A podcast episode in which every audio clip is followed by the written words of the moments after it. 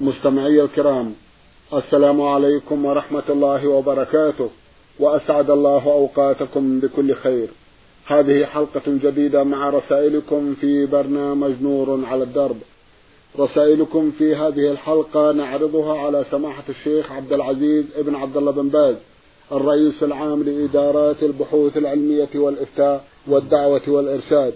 مع مطلع هذه الحلقة نرحب بسماحة الشيخ ونشكر له تفضله بإجابة المستمعين فأهلا وسهلا بالشيخ عبد العزيز. حياكم الله وبارك حياكم الله. نعود مع مطلع هذه الحلقة إلى رسالة المستمع أحمد عز الدين حزام العماد من اليمن الشمالي قرية العسادي وصاب العالي. أخونا أحمد عرضنا بعض أسئلته في حلقة مضت وفي هذه الحلقة يسأل ويقول هل شرع الرسول صلى الله عليه وسلم بعد إكمال الأذان أن يقول المؤذن بصوت عال كالأذان؟ الحمد لله رب العالمين. إن الله وملائكته يصلون على النبي. يا أيها الذين آمنوا صلوا عليه وسلموا تسليما. هل يجوز مثل هذا العمل؟ جزاكم الله خيرا. بسم الله الرحمن الرحيم. الحمد لله وصلى الله وسلم على رسول الله. وعلى آله وأصحابه ومن اهتدى بهداه أما بعد هذا العمل الذي ذكره السائل منكر. بدعة. ليس للمؤذن أن يقول بعد الأذان الحمد لله مع صوت الأذان في المكبر أو صلوا على رسول الله أو يقرأ الآية. كل هذا بدعة. بل متى قال لا إله إلا الله فإنه يكفر المكبر. ولا يزيد شيء. وإذا كان بغير مكبر كذلك لا يزيد شيء. لا يبتدع. آخر الأذان لا إله إلا الله. هذا آخر الأذان. فمن زاد معها شيء صلاة على النبي صلى الله عليه وسلم أو حمدا لله فقد ابتدع. ولكن يشرع له بعد ذلك بغير رفع صوت مع مع مع الأذان ولا بغير رفع صوت مع المكبر يشرع له أن يصلي على النبي صلى الله عليه وسلم بينه وبين نفسه ولو سمعه من حوله. ثم يقول اللهم رب هذه الدعوة التامة والصلاة القائمة آت محمدا الوسيلة والفضيلة. وابعثه مقاما محمودا وعدته إنك لا تخلف الميعاد يشرع له أن يقول هذا المؤذن. وهكذا الناس الذين سمعوا الأذان يستحب لهم أن يجيبوه. يعني يقولون مثل قول المؤذن إلا في الحي عليه يقول لا حول ولا قوة إلا بالله. فإذا قال في آخر الأذان لا إله إلا الله صلى على النبي صلى الله عليه وسلم. صلاة خفية ليست مع الأذان. بل يصلي مع النبي يصلي على النبي صلى الله عليه وسلم مثل ما يصلي غيره. ثم يقول اللهم رب هذه الدعوة التامة والصلاة القائمة آت محمدا الوسيلة والفضيلة وبعثه مقام كل فإنك لا تدخل المكان فالمأموم فالمستمع يقول والمؤذن يقول وليس لواحد منهم أن يجعلها مع الأذان لا المؤذن ولا غير المؤذن. بل الأذان ينتهي عند قول لا إله إلا الله انتهى. فمن أراد يصلي عليه وسلم يكون بصوت خفي ليس من صوت الأذان ولا مع الأذان ولا في المكبر مع الأذان بل يكون بينه وبين نفسه أو يسمعه من حوله لا بأس. لأن الرسول صلى الله عليه وسلم قال إذا سمعتم مؤذن فقولوا مثل ما يقول. ثم صلوا علي فإنه من صلى عليه واحدا صلى الله عليه بها عشرا ثم سألوا الله الوسيلة فإن منزلته من الجنة لا تنبغي إلا لعبد من عباد الله. وأرجو أن أكون أنا هو. فمن سأل لي الوسيلة حلت له الشفاعة. هذا فضل من الله جل وعلا. وقال أيضا عليه الصلاة والسلام من قال حين يسمع النداء اللهم رب هذه الدعوة التامة والصلاة القائمة آت محمدا الوسيلة والفضيلة وبعث مقام محمود وأتاه حلت له شفاعتي يوم القيامة. وهذا فضل من الله جل وعلا. فيشرع للمؤمن والمؤمنة إذا سمع الأذان أن يقول مثل قول المؤذن كل منهما. الرجل والمرأة. قال الله أكبر يقول الله أكبر. وأشهد أن لا إله إلا يقول أشهد أن لا إله إلا الله. إذا قال أشهد أن رسول الله يقول أشهد أن محمدا رسول الله. إذا قال حي على الصلاة يقول لا حول ولا قوة إلا بالله. حي على الفلاح يقول لا حول ولا قوة إلا بالله. هذا مستثنى لا يقول مثل المؤذن بل يقول لا حول ولا قوة إلا بالله. كما أرشد إليه النبي عليه الصلاة والسلام فإذا قال الله أكبر الله أكبر قال الله أكبر الله أكبر. فإذا قال لا إله إلا الله يقول لا إله إلا الله. ثم يصلي على النبي صلى الله عليه وسلم. صلى على النبي صلى الله عليه وسلم صلاة ليست مع الأذان المنفصلة عن الأذان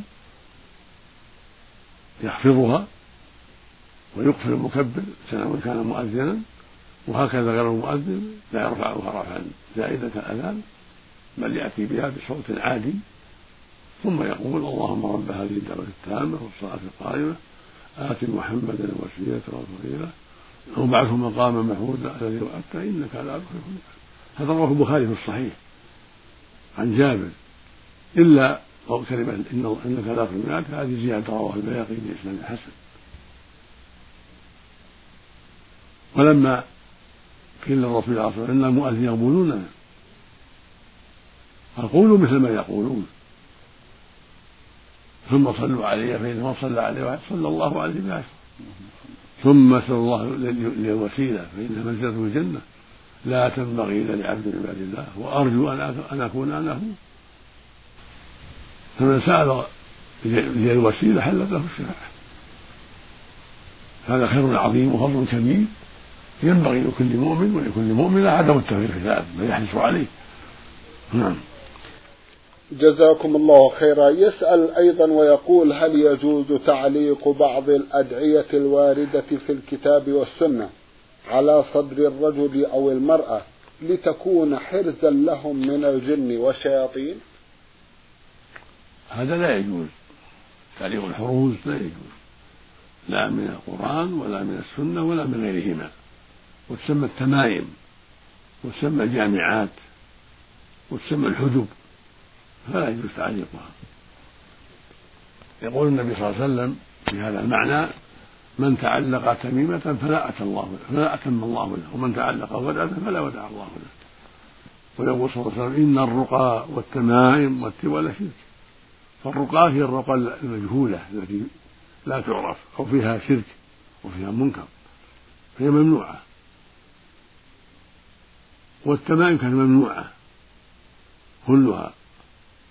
وهي ما يكتب في الرقع أو في القراطيس أو نحوها ثم يجعل في رقعة أو في كيسة يعلق على الطفل أو على المريض. كل هذا لا يجوز بل هذا من التمائم. حتى ولو كان من القرآن حتى ولو من الأدعية المباحة فإن الصحيح أن التمائم تمنع مطلقا لكن من غير القرآن أشد في التحريم أما القرآن فهو من باب سد الذرائع يجب على المؤمن أن يمتنع من ذلك لئلا يقع فيما حرم الله جل وعلا والله نعم. سبحانه شرع لعباده ما فيه سعادتهم وفيه نجاتهم وفيه صلاحهم ولم يشرع لهم ما فيه ضررهم بل شرع لهم سبحانه ما فيه الصلاح والسعادة في العاجل والآجل. فليس له أن يبتدع في الدين ما لم يعلم به الله سبحانه وتعالى. تعيد السؤال جزاكم الله خيرا. يقول أخونا هل يجوز تعليق بعض الأدعية الواردة في الكتاب والسنة؟ نعم مثل ما تقدم. على صدر الرجل أو المرأة. مثل ما تقدم. لأنها من البدع. بارك الله فليس له أن يعلقها. ولو كانت من القرآن أو من السنة كما تقدم. لأن الرسول صلى الله عليه وسلم منع من التمائم وتوعد من تعلقها بأن الله لا يتم له. من تعلق فلا أتم الله له. ومن تعلق ودع فلا ودع الله له. فالواجب على المؤمن والمؤمنة التحرز بالأدعية الشرعية. لا لا لا التعليق. فالمريض يدعى له بالشفاء والعافية والطفل يدعى له بالشفاء والعافية ويعوذ يقال أعيذك بكلمات الله التامات من شر ما خلق عند النوم كما كان يعوذ الحسن والحسين. يقول لهم أعيذكما بكلمات الله التامة من كل شيطان وهامة ومن كل عين لامة. ويعود أن يعتاد الذكر والدعاء والتعوذ بالله إذا كان يعقل حتى يتأوذ بنفسه عند نومه ودخوله وخروجه المقصود ليس هناك حاجة إلى تعليق التمائم. وقد أجاز بعض العلماء تعليق التميمة التي من القرآن أو من الأدعية المباحة. وقال إن هذا من جنس الرقية. كما أن الرقية تجوز إذا كانت بالقرآن والدعوات الطيبة. كذلك التميمة إذا كانت من القرآن. والجواب أن هناك فرقا بين هذا وهذا. القرآن الرقية جاء فيها النبي صلى الله عليه وسلم أن النبي رقى ورقي عليه الصلاة والسلام. وقال لا بأس بالرقى ما لم تكن شركا فدل على استثناء الرقية الجائزة. وأنه مستثنى من قول إن الرقى والتمائم والشرك لأن الرسول رقى ورقي أما التمائم فلم يرد فيها استثناء. ولم يرد أنه علق تميمة على أحد. فلا يجوز أن تلحق التمائم بالرقى بل التمائم ممنوعة مطلقة. ولأن تعليق التمائم من القرآن أو من الذين المباحة وسيلة إلى تعليق التمائم الأخرى. ومن يدري أن هذا سليم وهذا ليس بسليم. فينفتح باب الشرك والتعليق للتمائم الأخرى. والشريعة الكاملة جاء بسد الذرائع. التي توصل إلى الشرك. فالأحاديث عامة في تعليق التمائم والنهي عن ذلك. وسد الذرائع أمر لازم واجب. فتعين من هذا وهذا منع جميع التمائم مطلقة. حتى ولو كانت من القرآن أو من الدعوات المباحة. سدا لذريعة الشرك وعملا بالعموم. وحتى يعتاد المؤمن الثقة بالله والاعتماد عليه. وسؤاله والضراعة إليه أن يعيذه أن يعيذه من شر ما يضره وأن يكفيه شر ما يهمه وأن لا يعتمد على شيء يعلقه في رقبته أو أمره. فالذي جاء به الشر هو الخير كله والصلاح كله. للصغار والكبار والمريض والمريض وغير المريض. صدق الله جميع التوفيق والهداية. نعم. اللهم آمين. جزاكم الله خيرا. أيضا يقول إن هناك بعض الأدعية تعلق على الميت وتعلق في عنقه بالذات لتكون في قبره مذكرة ومعينة على سؤال منكر ونكير. ما حكم مثل هذا؟ هذا أيضا لا أصل له بل منكر وبدعة. إن مات على استقامة لقنه الله وأجاب منكر ونكير وإن مات على غير الاستقامة نفعته هذه الأشياء التي معه. إنما هو تثبيت الله جل وعلا. من ثبته الله بقول ثابت أجاب. ومن لم يثبت لم يجب. إذا مات على هدى واستقامة أجاب. ربي الله والإسلام ديني ومحمد نبي وإذا مات على غير هدى قال ها ها لا أدري. سمعت الناس يقول شيء فقلته. ربي مرتبة من حديد. فيصيح الصيحة أسمع كل شيء إلى الإنسان. فليست التعليقات التي تعلق عليه نافعة له ولا قيمة لها بل هذا من البدع التي أحدثها الناس. والله المستعان. نعم. الله المستعان. جزاكم الله خيرا. السؤال الأخير الذي نعرضه لأخيرا لأخينا في هذه الحلقة يقول في هل تجوز قراءة القرآن عند قبر الميت وما هو الوارد شرعا. هكذا قراءة القرآن عند القبور لا أصل لها بل من البدع. فلم يشرع إلا لنا القراءة عند القبور ولا الصلاة عند القبور. قال عليه الصلاة والسلام اجعلوا من صلاتكم في بيوتكم ولا تتخذوها قبورا. فإن الشيطان يفر من البيت الذي تقرأ فيه سورة البقرة. ودل على أن القبور من محل الصلاة ولا محل القراءة. القبور تساغر للذكرى والعظة والدعاء للأموات بالمغفرة والرحمة. الرسول قال زوروا القبور فإنها تذكركم الآخرة. وكان يعلم أصحابه إذا زاروا القبور أن يقولوا السلام عليكم أهل الديار من المؤمنين والمسلمين وإنا إن شاء الله بكم لاحقون. نسأل الله لنا ولكم العافية. وفي حديث عائشة يغفر الله لنا ولكم. أنتم سلفنا ونحن في الأثر فالزيارة للعظة والذكرى والإحسان الموتى بالدعاء لهم والترحم عليهم والاستغفار لهم أما قراءة عند قبورهم ما تفيدهم. انقطعت أعمالهم. يفيدهم الدعاء لهم والصدقة عنهم والحج عنهم والعمرة عنهم وقضاء ديونهم هذا اللي ينفعهم أما القراءة عند قبورهم فلا تشرع بل بدعة. حتى ولو حتى القراءة لهم تثويبها لهم ليس عليه دليل. الصواب أنه لا يشرع أيضا حتى تثويب القراءة لهم. بعض الناس قد يقرأ ويجعل ثواب القراءة لأبيه أو أمه الميت لا هذا لا دليل عليه تركه أولى. وهكذا الصلاة عنهم لا يصلى عنهم. ما ورد هذا في الشرع إنما يدعى لهم يترحم عليهم يصدق عنهم يحج عنهم يعتبر لا بأس. أجمع المسلمون على أن الصدقة تنفع البيت والدعاء كذلك. أما يكون يقرأ في المقبرة أو يصلي في المقبرة هذا من البدع. نعم. جزاكم الله خيرا. المستمع حسن عبد النبي من مصر ويعمل في الزلفي يقول كثير ما يسمي الناس عندنا حسن عبد النبي ونحو هذه الأسماء. هل هذه التسمية حرام أم لا؟ وهل يجب علينا تغييرها? جزاكم الله خيرا. نعم. التسمية حرام. لا يجوز التسمية بعبد الرسول ولا عبد النبي ولا عبد عمر ولا عبد الحسين ولا عبد الحسن ولا عبد علي. كل هذا منكر. تعبيد يكون لله وحده سبحانه وتعالى. تعبيد يكون لله عبد الله عبد الرحمن عبد الملك عبد القدوس الكريم. لا بأس. قال أبو محمد بن حزم رحمه الله أجمع العلماء على تحريم كل اسم معبد لغير الله. ما عدا عبد المطلب. فالحاصل أن التعبيد لغير الله محرم بالإجماع.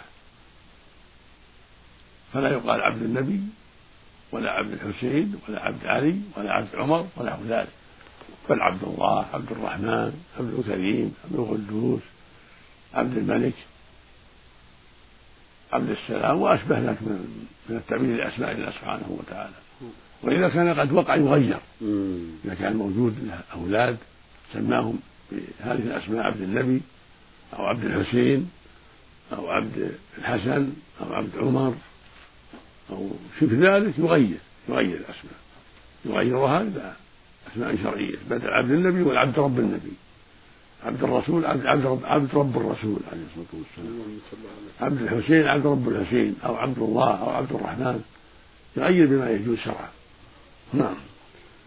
جزاكم الله خيرا. يقول في بلدتنا يوجد مكان لمقبرة قديمة وقد أزيلت هذه المقبرة منذ خمسة وعشرين أو ثلاثين عاما وبني على أرضها مسجد كبير. ما صحة صلاتنا في هذا المسجد؟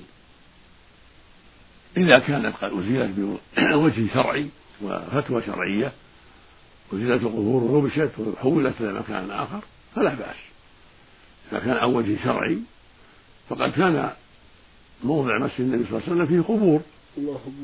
فلما أراد أن يبني المسجد أمر بالقبور فنبشت من قبور المشركين نبشت وأزيلت وكان في حفر وخرب فسويت وكان في محله نخيل فقطعت ثم بنى مسجد عليه الصلاة والسلام. فإذا كانت المقبرة في محل غير مناسب ورأى ولي الأمر والعلماء نبشها ونقل القبور إلى محل مناسب فلا بأس أن يبنى فيها مسجد أو بيوت. للمصلحة الشرعية. نعم. جزاكم الله خيرا. رسالة وصلت إلى البرنامج من المستمع ضاد عين قاف يماني الجنسية يقول في رسالته أرجو أن تتفضلوا بإجابتي على هذه القضية. والدتي أرضعت بنت أخي الكبير مع أختي الصغيرة أكثر من خمس رضعات. وأنا يقول والدتي أرضعت بنت أخي الكبير مع أختي الصغيرة أكثر من خمس رضعات. وأنا أعلم أنها تعد من إخواتي بالنسبة وأنا أعلم أنها تعد, تعد من أخواتي وبالنسبة لأخواتها التي بعدها. هل يجوز أن أزوج أولادي منهن وهن من بنات أخي الكبير؟ أفيدونا جزاكم الله خيرا. نعم. لما رضعت لا بأس. اللي أرضعتها أمك تكون أختا لكم. وأما بنات أخيك التي ما أرضعتها أمك فلا بأس أن يتزوج منهن أبناؤك لأنهن بنات العم. ولكن من رضعته من أرضعته أمك منهن تكون أختا لكم تكون أختا لكم وعمة لأولادكم. نعم. جزاكم الله خيرا. والدي سمع من العلماء أنه لا يجوز البناء على القبور. وفي مقبرة قريبة منا توجد فيها قبور عليها بنايات من الذين يدعون بالصوفية أنهم يقولون إنهم يضروا وينفعوا ولا يضر ولا ينفع إلا الله سبحانه وتعالى. ويزورها الناس يوم الجمعة وأيام الأعياد. هل ما فعل والدي على حق أم ننهه عن ذلك؟ جزاكم الله خيرا. البناء على القبور لا يجوز والواجب إزالته. وعلى الدولة والحكام أن يزيلوه. أما الأفراد فليس لهم أن يزيلوه إلا بإذن حتى لا يكون اصطدام وفتنة بينهم وبين المسؤولين. فعلى ولاة الأمور من الأمراء والقضاة وعلى العلماء أن ينكروا هذا المنكر وأن يزال. لأن الرسول صلى الله عليه وسلم لعن من بنى المساجد على القبور قال لعن الله اليهود والنصارى اتخذوا قبور أنبياء المساجد. ونهى عن تجسيس القبور والبناء عليها. فالواجب أن يزال البناء حتى تكون شامسة بارزة كالقبور في المدينة في حديث النبي عليه الصلاة والسلام. وحتى لا يغلى فيها إذا بني عليها صار هذا من أسباب الغلو فيها وعبادتها من دون الله وتعظيمها. التعظيم غير الشرعي. فلا يبنى عليها لا قبة ولا مسجد ولا غير ذلك. وإذا وجد بناء يرفع الأمر إلى ولي الأمر المسلم وإلى العلماء حتى يزال بطريقة شرعية ليس فيها فتنة ولا تعرض لمشاكل تضر المجتمع. الله المستعان نعم. الله المستعان جزاكم الله خيرا. يقول عندنا يعيش في بعض البيوت أكثر من أربعة إخوة وهم متزوجون وكل واحد له مكان عند النوم فقط والأسرة مختلطة بعض الأحيان يأكلون في صحن واحد هل يجوز هذا؟ وإذا كان لا يجوز فماذا يفعل إذا لم يقدر الواحد على أن يبني له سكنا خاصا؟ لا مانع من الاجتماع في بيت واحد ويكون الرجال طعامهم وحدهم والنساء طعامهن وحدهن. لا يجتمعن على لا يجتمعون على طعام واحد ينظر الرجل المرأة في أخيه. لا بل النساء وحدهن في إناء واحد والرجال وحدهم. هكذا ينبغي. يجب على كل واحد أن يعرف الأمر الشرعي وأن يحكم شرع الله في نفسه وفي أهل بيته. فلا ينظر إلى زوجة أخيه ولا يخلو بزوجة أخيه بل النساء يكن على حدة في طعامهن مستريحات يأكلن مستريحات والرجال وحدهم هكذا. أما أن تأكل مع أخي زوجها ومع عمه تأكل معه يرى وجهها ويرى أكلها ويرى يدها هذا غلط. الله جل وعلا يقول وإذا سألتموهن متاعا فاسألوهن من وراء حجاب ذلكم أطهر لقلوبكم وقلوبهن. والمسلم يلتمس الطهارة. لقلبه ولقلب أهل بيته. فتكون زوجة أخيه مع زوجته مع أمه مع بناته على حدة يأكلون جميعا والرجال وحدهم. نعم. جزاكم الله خيرا. من الجمهورية العربية السورية الأخت السائلة نورة محمد بعثت تقول إنني لم أستطع صيام شهر رمضان المبارك بسبب الحمل. وقد نويت على الصيام بعد الولادة ولكن بعد الولادة إرضاع. فلم أستطع الصيام بسبب الإرضاع كما قلت ولأن جسمي لا يتحمل الصيام. أفيدونا؟ أفادكم الله. هل تجوز الصدقة عن الصيام؟ أم يجب أن أصوم الشهر الذي فاتني وأنا لا أستطيع؟ بماذا ترشدني جزاكم الله خيرا. عليك الصيام عند الاستطاعة. لا يكلف الله نفسا إلا وسعها. فالمرضعة والحامل مثل المريض إذا شق عليهما الصيام أجل الصيام ولو بعد رمضان رمضان آخر. ما دمت لا تستطيعين من أجل الرضاع فأنت معذورة كالمريضة. فإذا يسر الله لك الصيام ولو مفرقا يوم تصومين ويومين تفطرين وثلاثة تفطرين أربعة تفطرين فلا بأس. هو ليس من لازم المتابعة.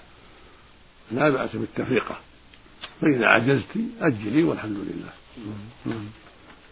جزاكم الله خيرا. إحدى الأخوات المستمعات من الطائف تقول المرسلة أم نشمي من المدينة بل من المدينة المنورة الحسو تقول في قضية لها مطولة بعض الشيء أبعث إليكم هذه الرسالة وبها سؤال واحد فقط وهو أن لي طفلا يبلغ من العمر عشر أشهر. قد توفي على إثر غرق في ماء أما القصة بالتفصيل فهي أن أحد الأولاد صب ماء في سطل كبير وذلكم الولد عمره ست سنوات وأنا الذي طلبت منه ذلك لأني كنت أغسل البيت. فأتته أخته أكبر منه سنا فوضعت على الماء الذي في السطل صابون. وبعد أن انتهيت من غسيل البيت بقي هذا السطل بالماء مملوءا. فذهبت أنا إلى الحمام ووجدت أن الماء الذي في السطل نظيف. حاولت أن أكبه في البلاعة لكني رأيت أن الماء كثيرا ونظيف. وأخيرا أغلقت الحمام وأخذت أطفالي معي وهم أربعة أطفال من غير الصغير الذي توفي. وبعد ذلك ذهبت إلى المطبخ. كنت أريد أن أعمل الفطور. أما الطفل الصغير فكان يلعب في إحدى الغرف بالمنزل.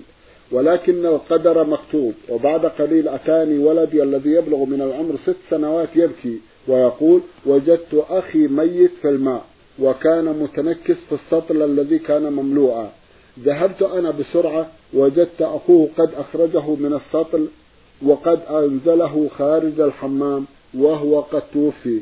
وقد حصل هذا الحادث في 9 11 1408 أرجو من سماحتكم أن تجيبوني على سؤالي في أسرع وقت. جزاكم الله خيرا. ليس عليك بأس والحمد لله. لأنك لم تسببي في هذا. هذا شيء عادي. وتركتيه حتى ترجعي إليه وتنظري في أمره. والولد ليس عنده بل في مكان آخر. ولكن الله قدر أن يأتي إليه فلا يضرك. ولا حرج عليك إن شاء الله. ولا دية ولا كفارة والحمد لله. ونسأل الله أن يعوضكم. عن ذلك الطفل خيرا منه وأفضل منه. وأن يجعله شافعا لكم. الحمد لله.